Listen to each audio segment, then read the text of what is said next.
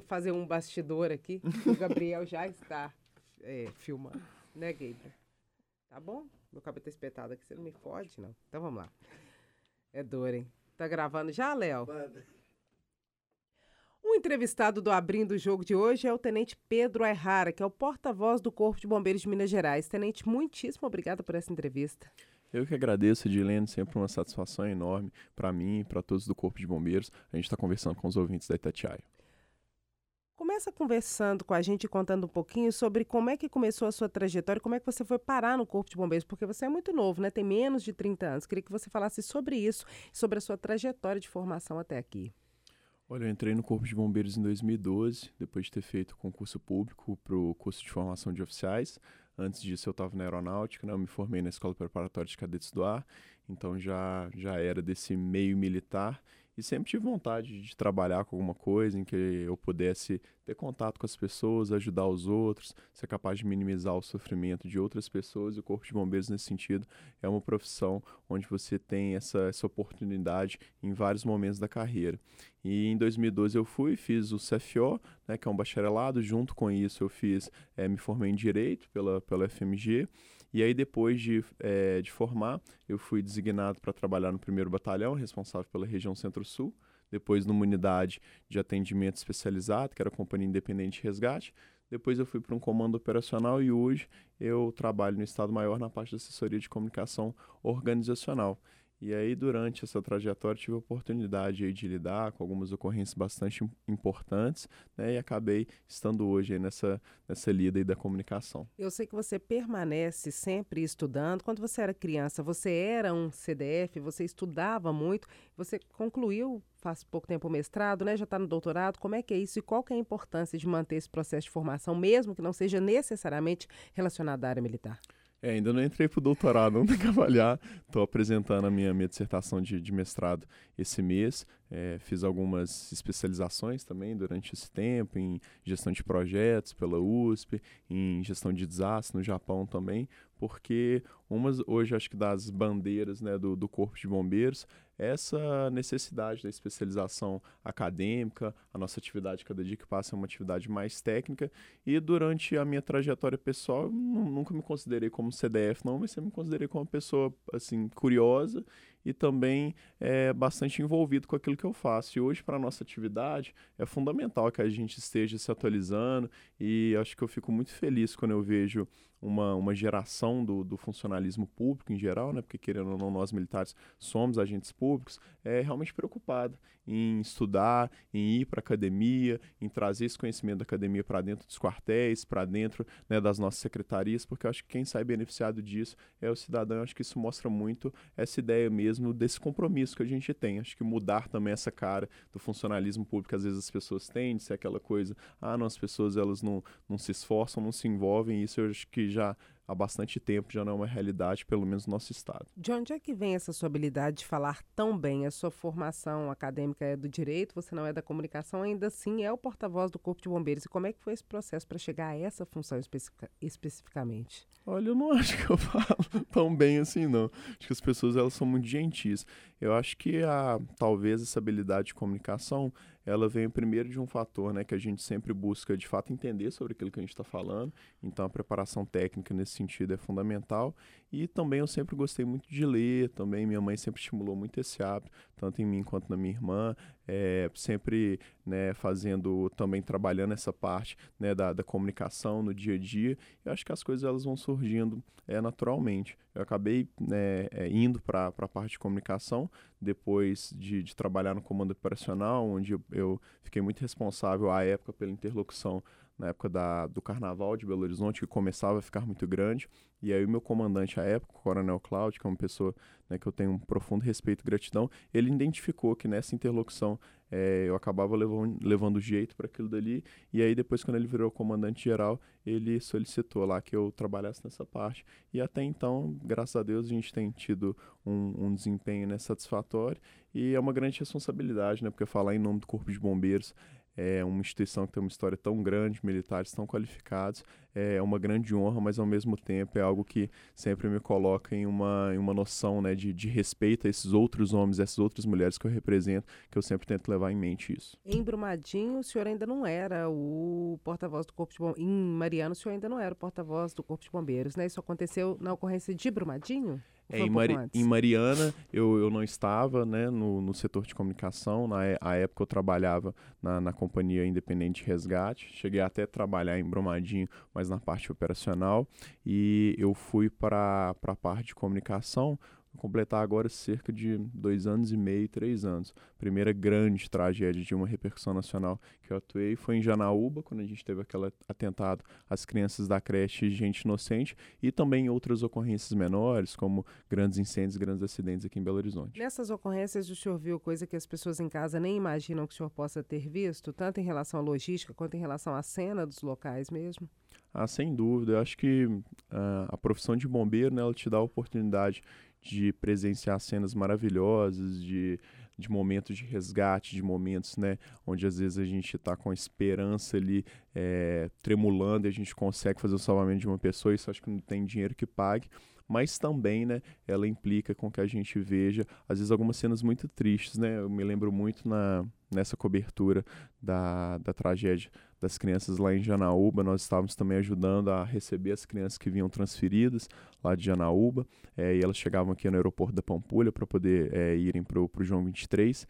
E eu me lembro muito do, do olhar das mães que desembarcavam com, com as crianças, realmente aquele olhar de, né, de susto, de impotência, de frustração, de preocupação. É, também nessas atuações agora, mais recentes no período chuvoso, acho que a gente vê essas pessoas que já têm tão pouco, muitas vezes, perder aquele pouco que elas têm e terem que reconstruir todas as suas vidas.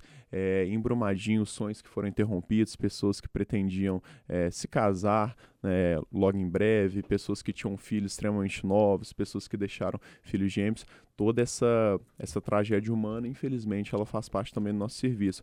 Mas eu acho que o, um dos grandes segredos para que você possa ter uma boa atuação como bombeiro é sempre, mesmo em meio a toda essa tragédia, você conseguir ter um olhar humano, um olhar de esperança, conseguir levar um pouco de tranquilidade para essas vítimas, independentemente da situação. Como é que foi a missão de porta-voz em Brumadinho? Você ficou muito conhecido, seu número de seguidores nas redes sociais saltou mais de 100 mil e você ficou conhecido como o rosto sereno dessa tragédia. Como fazer para comunicar coisas tão tristes e dessa forma mais serena mesmo? Eu, por exemplo, começo a falar e quero chorar. Você segura a onda? Como é que é esse processo? Olha, lá em Brumadinho, a primeira coisa que eu pensava sempre que eu ia me comunicar era em relação àquele familiar da vítima que recebia a minha comunicação, porque é lógico que o nosso serviço é, ele tem que ser um serviço de informação de utilidade pública. Nós temos que retratar ali o que o Corpo de Bombeiros está fazendo, quais são as informações importantes, mas eu acho que isso tem que ser feito é, com um profundo respeito, uma profunda consideração à pessoa ali que teve um parente perdido. Hoje a gente está na era da informação e muitas vezes é, a gente esquece realmente desse caráter humano. Então, a todo momento ali eu pensava naquela mãe que perdeu o filho, naquele esposo que perdeu a esposa, como que a gente poderia comunicar aquilo ali de uma maneira séria, mas sobretudo de uma maneira respeitosa. Eu acho que quando a gente entende dentro da profissão de bombeiro que muitas vezes você vai ser a pessoa mais importante no dia mais difícil de alguém, que é o dia que uma pessoa vai perder um ente querido, é, e por meio, seja da sua atuação ali no, na zona quente, seja por meio da comunicação que você faz é, em nome da corporação, que você pode ser capaz de minimizar ou maximizar aquele sofrimento ali, eu acho que você tenta fazer aquilo ali da melhor maneira possível. Então, por mais que o cenário de Brumadinho e de outras ocorrências fosse um cenário extremamente complicado, acho que quando você tem essa noção dessa responsabilidade e quando você consegue ver e presenciar o sofrimento né, enorme dessas pessoas, eu acho que as dificuldades, eu acho que a sua gestão emocional ela se torna um problema muito pequeno quando comparado com o problema dessas pessoas. E aí, naturalmente, eu acho que você se concentra naquilo dali, foca naquilo dali, porque você sabe né, que outras pessoas dependem do seu serviço, e aí, naturalmente, acho que você vai fazer algo muito bem feito. Tem uma grande coincidência nessa história, história toda, se é que coincidência existe mesmo. Você atuou nessas duas ocorrências relacionadas à mineração em menos de três anos e meio, né? Como todos nós que de alguma forma trabalhamos nessa é, nesse pós-tragédia. Seu pai é um trabalhador da mineração, né? É, meu pai, desde antes de eu nascer, né? Eu tô, vou completar 27 anos agora, esse mês. E mesmo antes de eu nascer, ele já trabalhava com mineração, trabalhou com mineração a vida toda, também numa multinacional, né, com características bastante semelhantes né, em termos de tamanho de empresa, as empresas que foram envolvidas nessa tragédia. E é aquilo que eu disse, né, em vários momentos da, da operação, é, eu afirmei que nós estamos né, buscando como se fossem nossos pais, como se fossem nossas mães, e isso é muito verdade. Eu acho que você perguntou antes sobre essa questão desse boom das redes sociais, dessa eventual repercussão. É, eu também acredito, boa parte dessa repercussão, acho que as pessoas conseguiram perceber que não só eu, mas como todos os meus colegas que estavam falando em nome do Corpo de Bombeiros, a gente faz isso com muita autenticidade. É realmente a gente tá ali porque a gente acredita naquilo que a gente está fazendo, acredita naquilo que a gente está falando.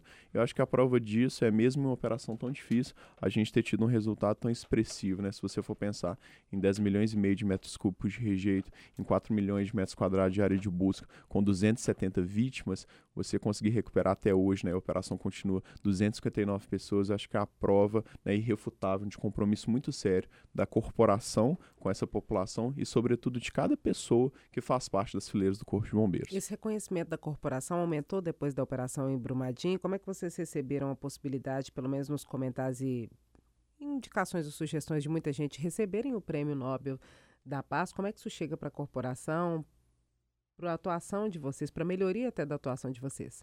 Olha, eu acho que chega como um reconhecimento né, de todo esse trabalho, de todo esse esforço. E uma coisa que é muito importante para o Corpo de Bombeiros é que isso em nenhum momento nos envaidece. Eu acho que o compromisso com essa melhoria constante, com a gente continuar atualizando os nossos protocolos, investindo na formação das nossas pessoas, isso é fundamental. É, Brumadinho acho que foi uma prova disso, porque mesmo depois de Mariana, né, é, nenhum de nós, enquanto cidadão mineiro, esperava que aquilo dali fosse acontecer, mas ainda assim, nós, enquanto corporação, todos nós nos preparamos para aquilo dali, investimos ainda mais na capacitação e em novas técnicas, e isso foi um conhecimento que foi decisivo para que Brumadinho a gente tivesse né, esse índice em termos de, de efetividade de busca. É, essa questão do, é, do, do, prêmio Nobel, eu acho que é importante porque mostra realmente né, é, que mesmo em um país como o Brasil, em um estado como Minas Gerais, há sim uma tropa bastante qualificada que não fica devendo né, em nada em termos não só de dedicação, mas em termos de tecnologia, é, de é, capacitação profissional para outras tropas de elite né, no mundo todo. E também né, é importante do ponto de vista estratégico para que a gente possa continuar crescendo, aumentando a nossa presença nas cidades né, e que a população que possa se beneficiar disso, de uma presença cada vez maior da corporação em cada rincão do território mineiro. A operação em Brumadinho permanece por tempo indeterminado? Permanece por tempo indeterminado. É, completamos mais de um ano de operação, um ano de operação ininterrupta, isso é muito importante destacar. Não houve nenhum dia desde o dia 25 de janeiro de 2019 que essa operação ela se, se suspendeu, trabalhamos né, em feriados, no Natal, no Réveillon, e ela continua sem previsão de término. Né? As nossas duas hipóteses de encerramento das buscas, elas continuam sendo as mesmas desde a primeira semana da operação, que era ou nós encontramos todas as pessoas, ou então quando não houver mais viabilidade técnica das buscas, em decorrência né, de um estágio de decomposição tão avançado que inviabiliza a identificação dessas vítimas. Isso ocorre normalmente em quanto tempo? Não é possível prever já que não é material é um material que não se tem um desastre com ele ainda? Não é possível prever pelo seguinte, porque como a área de busca é uma área tão grande, nós temos condições ambientais que elas são extremamente variáveis no local. O que isso quer dizer? Em determinado local, a gente tem uma condição, às vezes, de uma temperatura mais baixa, de uma umidade mais elevada, às vezes aquele corpo ali está mais é, envolvido, né, encapsulado, digamos assim, pela lama, e aí naquela situação ali é um corpo que ele vai se manter em condições de identificação por mais tempo. Em outros pontos, às vezes a gente tem uma atividade orgânica mais intensa, às vezes a gente tem um local que está mais exposto né, para o tempo, e aí realmente já nesse local a decomposição vai ser mais avançada. Por isso que diariamente, né, a cada segmento, a cada corpo que é encontrado, é feita essa reavaliação, é feita né, esse redesenho das estratégias de busca para que a gente continue tendo um serviço em primeiro lugar efetivo e sempre considerando a resposta que essas 11 famílias elas ainda precisam para poder seguir em frente. É a operação de resgate mais duradoura do mundo? Do mundo existem algumas discussões porque existem algumas operações que elas, que elas trabalharam é, durante mais tempo, só que uma ótica diferente. A gente poderia citar, por exemplo, a questão do 11 de setembro, porque nós tivemos alguns trabalhos, ainda que não foram trabalhos contínuos depois de identificação de algumas vítimas, mas do Brasil, da América Latina, certamente, né? Até pelo, pela dimensão da operação, ela também se considera a maior operação de busca e resgate é, do Brasil, não só em duração, mas também em termos de efetivo envolvido, de recursos empenhados. Tem um episódio da Operação de Brumadinho que ainda gera muitos comentários, que foi a vinda dos israelenses que foram embora mais rápido do que se imaginava que eles poderiam ir. O que, que de fato aconteceu naquele momento? Olha, a vinda dos israelenses é, foi uma articulação né, é, feita é, pelo governo federal, foi um auxílio que ele foi muito importante também na, na efetivação de buscas, de técnicas de busca, e realmente quando eles chegaram aqui, houve um intercâmbio muito importante de conhecimento, tanto nós aprendemos com ele, tanto eles aprenderam com a gente, e chegou um momento realmente em que toda essa parte desse intercâmbio dessas técnicas e doutrinas, é, ela tinha se efetivado, a previsão mesmo que eles ficassem aqui era por pouco tempo, porque eles também existem né, os compromissos que eles precisam cumprir no país de origem, e aí foi uma colaboração que foi extremamente profícua, o respeito entre as tropas, né, ele foi, nós trabalhamos o tempo todo integrados, as equipes que elas estavam nos locais de busca eram equipes que contavam tanto com bombeiros militares quanto com é, militares israelenses, e de fato, né, eles auxiliaram na localização de vários corpos. Então, assim, se instaurou uma polêmica em torno disso, mas realmente, assim, não houve nenhum tipo de sabor, nenhum tipo de problema nesse contato com as tropas. Eu acho que, mais uma vez, quem se beneficiou dessa parceria real, realmente foi a população que tanto precisava né, dessas, é, dessas localizações. Nessa operação longa do Corpo de Bombeiros, teve registro de contaminação de algum militar que trabalhou na lama ou de cães? Vocês tiveram baixas? Nesse momento, vocês trabalham com cães ou não tem mais cão para trabalhar? E como é que isso dificulta a busca? Não tivemos nenhum caso de, de exposição aguda. É o que acontece, o que aconteceu né, durante esse atendimento é, é que é natural que o militar, quando ele está, está exposto ao rejeito, às vezes ele tenha né, algumas alterações e essas alterações elas são monitoradas porque a tendência é que depois de um tempo, também com a aplicação de todos os nossos protocolos de profilaxia, esses índices retornem ao normal. Então, nos casos pontuais onde isso aconteceu, né, houve é, esse retorno às condições naturais e a gente não teve nenhum tipo de problema, nenhum tipo de contaminação e também nenhum caso de baixa, de acidente grave de trabalho. É, desde o início da operação, nós tínhamos e temos uma preocupação gigantesca com a segurança dos militares. Quando o Corpo de Bombeiros ele entra numa operação, uma das nossas principais preocupações é não aumentar o número da tragédia, né? não fazer com que um bombeiro nosso se transforme em uma vítima. E também em relação aos cães, eles foram e são um recurso extremamente importante. O que existe hoje é que, pela característica da operação, realmente a utilização de cães ela não é tão efetiva pela questão que eu já citei da decomposição dos corpos, né, e pelo tipo de, de emprego que a gente faz agora, que é eminentemente fazendo as dobras que a gente chama, que é o manuseio ali daquele rejeito ele com as máquinas pesadas, essa questão dos cães, ela não é tão importante mais. E além disso também existe uma preocupação com, com a saúde dos cães, então desde o início a gente é, fez um rodízio no emprego desses cães, respeitando os limites, né, em termos de saúde, também de cansaço desse cão. Por isso, né, que com toda essa observação, hoje em Brumadinho nós não operamos é, com cães, mas se for necessário a gente pode voltar empregada, porque realmente nesse momento não é mais interessante dentro da nossa estratégia. Os militares trabalharam ou trabalham com localizadores na área de buscas, temendo um novo rompimento ou qualquer outro desastre no local? Sim, a possibilidade disso acontecer é uma possibilidade né, realmente mínima,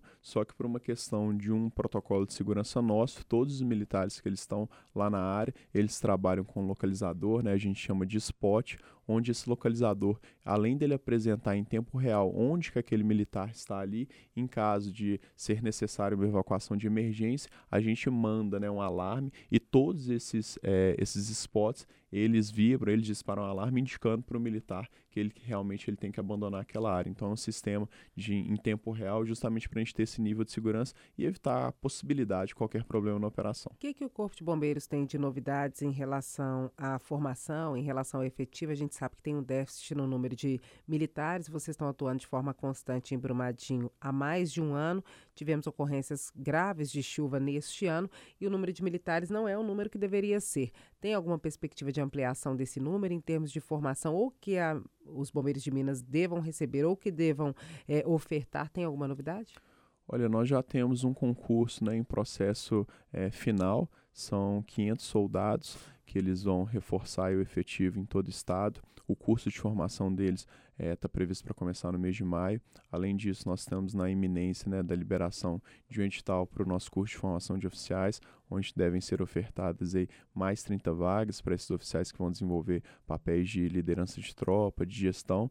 Então, é, o governador, todo o governo do estado, ele tem se mostrado bastante sensível à necessidade de expansão do Corpo de Bombeiros e, além disso, também, além de contar com essa sensibilidade do governo estadual, nós também hoje utilizamos o emprego inteligente das nossas guarnições. Então, com as novas tecnologias que estão disponíveis, com o emprego inteligente né, das bases onde nós temos, das cidades onde nós ficamos, nós conseguimos sim ser capazes de, mesmo em cenário onde a gente tem Brumadinho, período chuvoso acontecendo é, e a iminência do carnaval, a gente atender aí de uma forma eficaz toda a população. Um recurso que a gente está utilizando agora, por exemplo, é, são os efetivos administrativos, eles serem empregados também né, durante essa época de período chuvoso nas operações. Também temos reforço durante é, todo o período de carnaval. Nenhum militar do Corpo de Bombeiros né, estará de férias durante o carnaval. O nosso comando já, de uma forma bastante sensata, já orientou isso para que a gente possa estar na rua e possa estar atendendo aquela população que precisa. Em maio, esses soldados em formação já estarão na rua?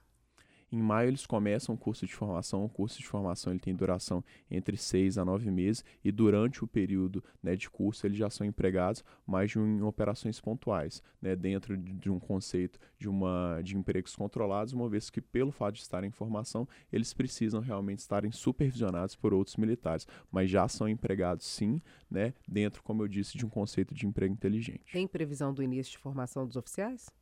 Ainda não, porque como o edital ele ainda não foi liberado, aí a partir da duração do concurso, o nosso processo de concurso é um processo um pouco mais demorado, porque além das provas né, escritas, nós temos aplicação de testes médicos, psicológicos, testes físicos, esse, é, essa duração ela costuma ser um pouco variável. Para o carnaval, além de cancelamento de folga e férias, tem algum esquema específico, algo que não foi tentado em anos anteriores que deva ser feito esse ano? Como é que está isso? Olha, no carnaval, aqui em, em Minas Gerais, né, nós temos vários pontos de atenção e a gente sempre é, redireciona, realoca efetivos de outras cidades para cidades que nós sabemos que, que nós vamos ter uma procura maior, como Ouro Preto, Diamantina, Belo Horizonte, regiões também onde nós temos balneários, aí nós é, fazemos uma operação é, de prevenção aquática.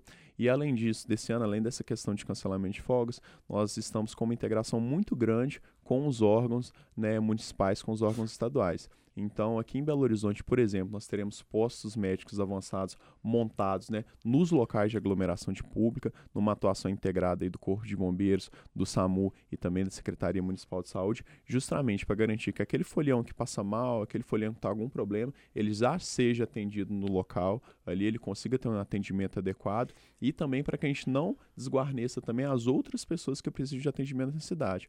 Um serviço muito importante que foi feito, que é algo extremamente trabalhoso, merece ser destacado, é toda também preparação no planejamento do Corpo de Bombeiros no Carnaval. Então, os mais de 500 blocos que eles vão desfilar aqui em Belo Horizonte, por exemplo, Todos os trajetos desses blocos foram avaliados pelo Corpo de Bombeiros, junto com a Belotur. O Corpo de Bombeiros ele fez mais de 500 reuniões, ele reuniu com cada um dos representantes dos blocos, justamente para analisar os trajetos, para modificar os trajetos quando eram necessários, também para fazer restrições em relação à questão, às vezes, da é, exigência de brigadistas, as questões atinentes aos, aos trios elétricos, para garantir que a população que está na rua ela não se coloque numa situação de risco. Então, esse trabalho de planejamento é o que evita que no carnaval nós tenhamos problemas, nós sejamos aí pegos surpresa.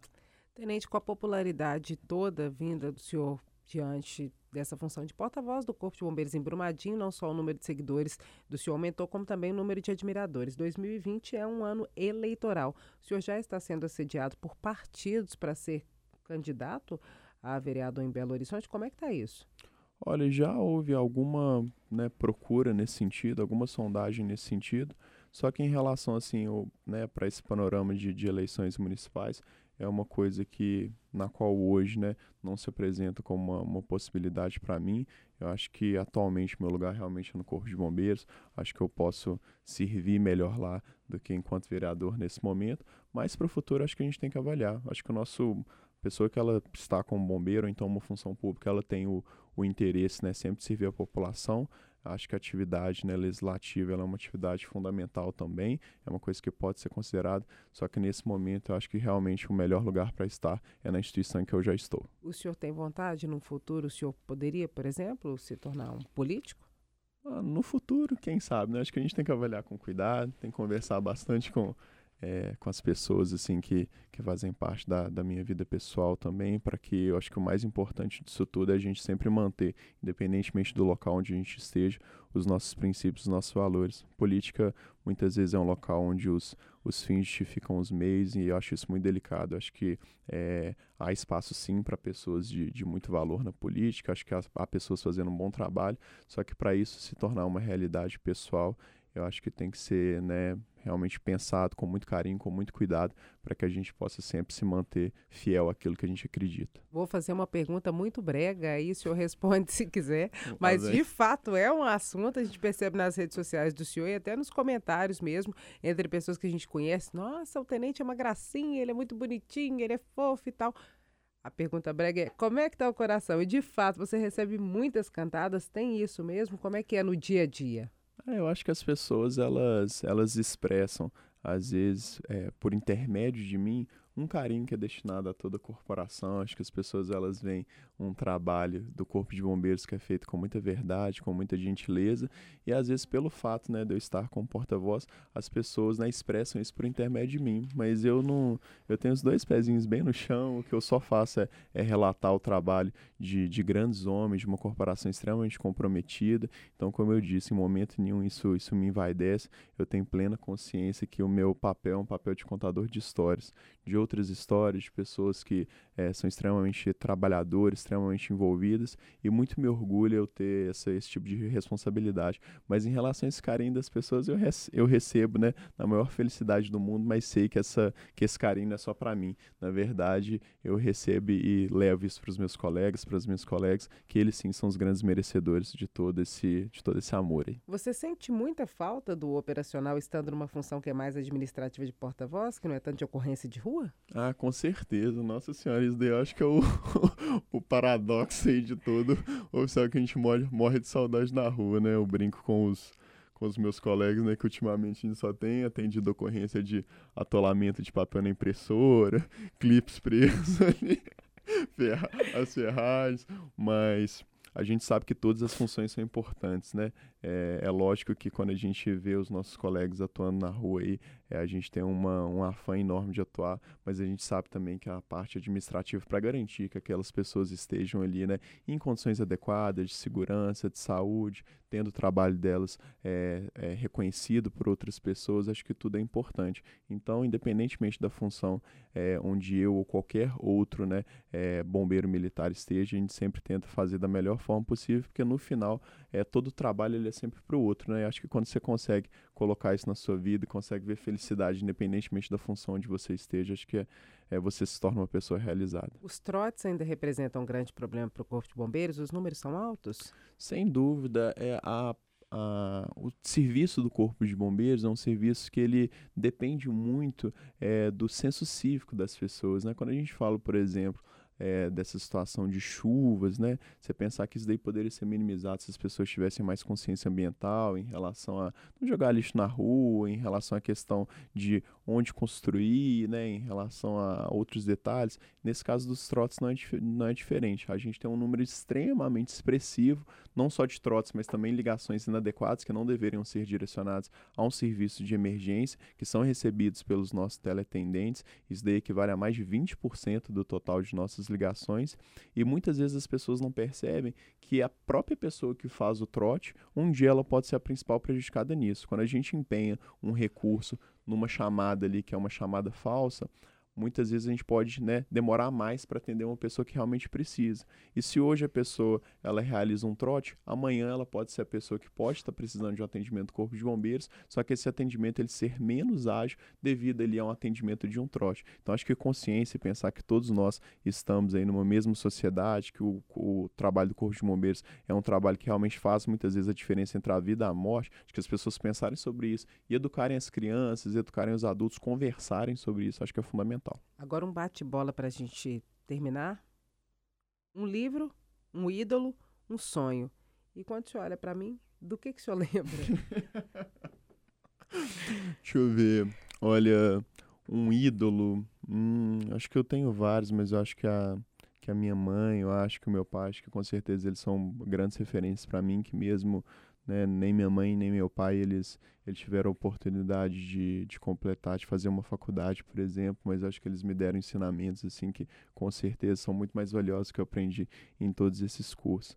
Então, de fato, é uma pessoa que, em termos, assim, de convívio pessoal, seriam ídolos. Em termos, eu acho que de, de pessoas, assim, é, de vida pública, talvez... É, acho que o Sérgio Mello, diplomata brasileiro, acho que pelo que ele representou em termos de é, de levar realmente o cenário é, de um brasileiro ser respeitado inter internacionalmente pela seriedade do trabalho dele, eu acho que é algo é um motivo de muito orgulho para nós brasileiros. Em relação a um filme, olha, acho que a vida é bela, acho que é um filme bom, acho que é um filme que fala, acho que de, de esperança e de amor, acho que é isso que a gente precisa hoje em dia. Em relação a um livro, um livro, nossa, um, um livro eu tem um livro do do Walter Ugumãe, As Coisas Mais Belas do Mundo. É um livro que eu até li recentemente. Ele é um livro pequeno, assim, né? Você, você lê em uma sentada, assim, são cerca é de... Né? eu acho que, que a grande genialidade do, do Walter Ugumãe, a acessibilidade dele é conseguir realmente enxergar além daquilo que está colocado ali. E nós que, que, trabalhamos com comunicação e nós trabalhamos no Corpo de Bombeiros, muitas vezes o nosso trabalho está principalmente relacionado a isso, a enxergar aquela necessidade da vítima além só daquilo dali que está né, urgente, que está na nossa frente, em conseguir é, se conectar àquela pessoa ali de uma forma mais profunda. Então, esse é um livro. Em relação a qualquer um outro, sonho? um sonho. Olha, sinceramente, eu acho que um sonho, isso não, não é né, conversa para boi dormir, não, mas é, é, um sonho aqui que a gente morasse em um país, um estado, uma cidade menos desigual. É, quando a gente vai com uma, uma viatura do Corpo de Bombeiros e a gente vai numa comunidade carente, muitas vezes as crianças, elas vão ali, nos procuram e falam assim, ah, como é que faz para virar bombeiro? E a gente explica que é por meio de um concurso público, né? Só que a gente sabe, às vezes, que dificilmente aquela pessoa ela vai poder ser bombeiro, porque às vezes ela vai ter que percorrer um abismo social tão grande que ela não vai ter muitas vezes condição de ter acesso a uma escola, de poder ter acesso a uma educação que a permita passar no concurso público.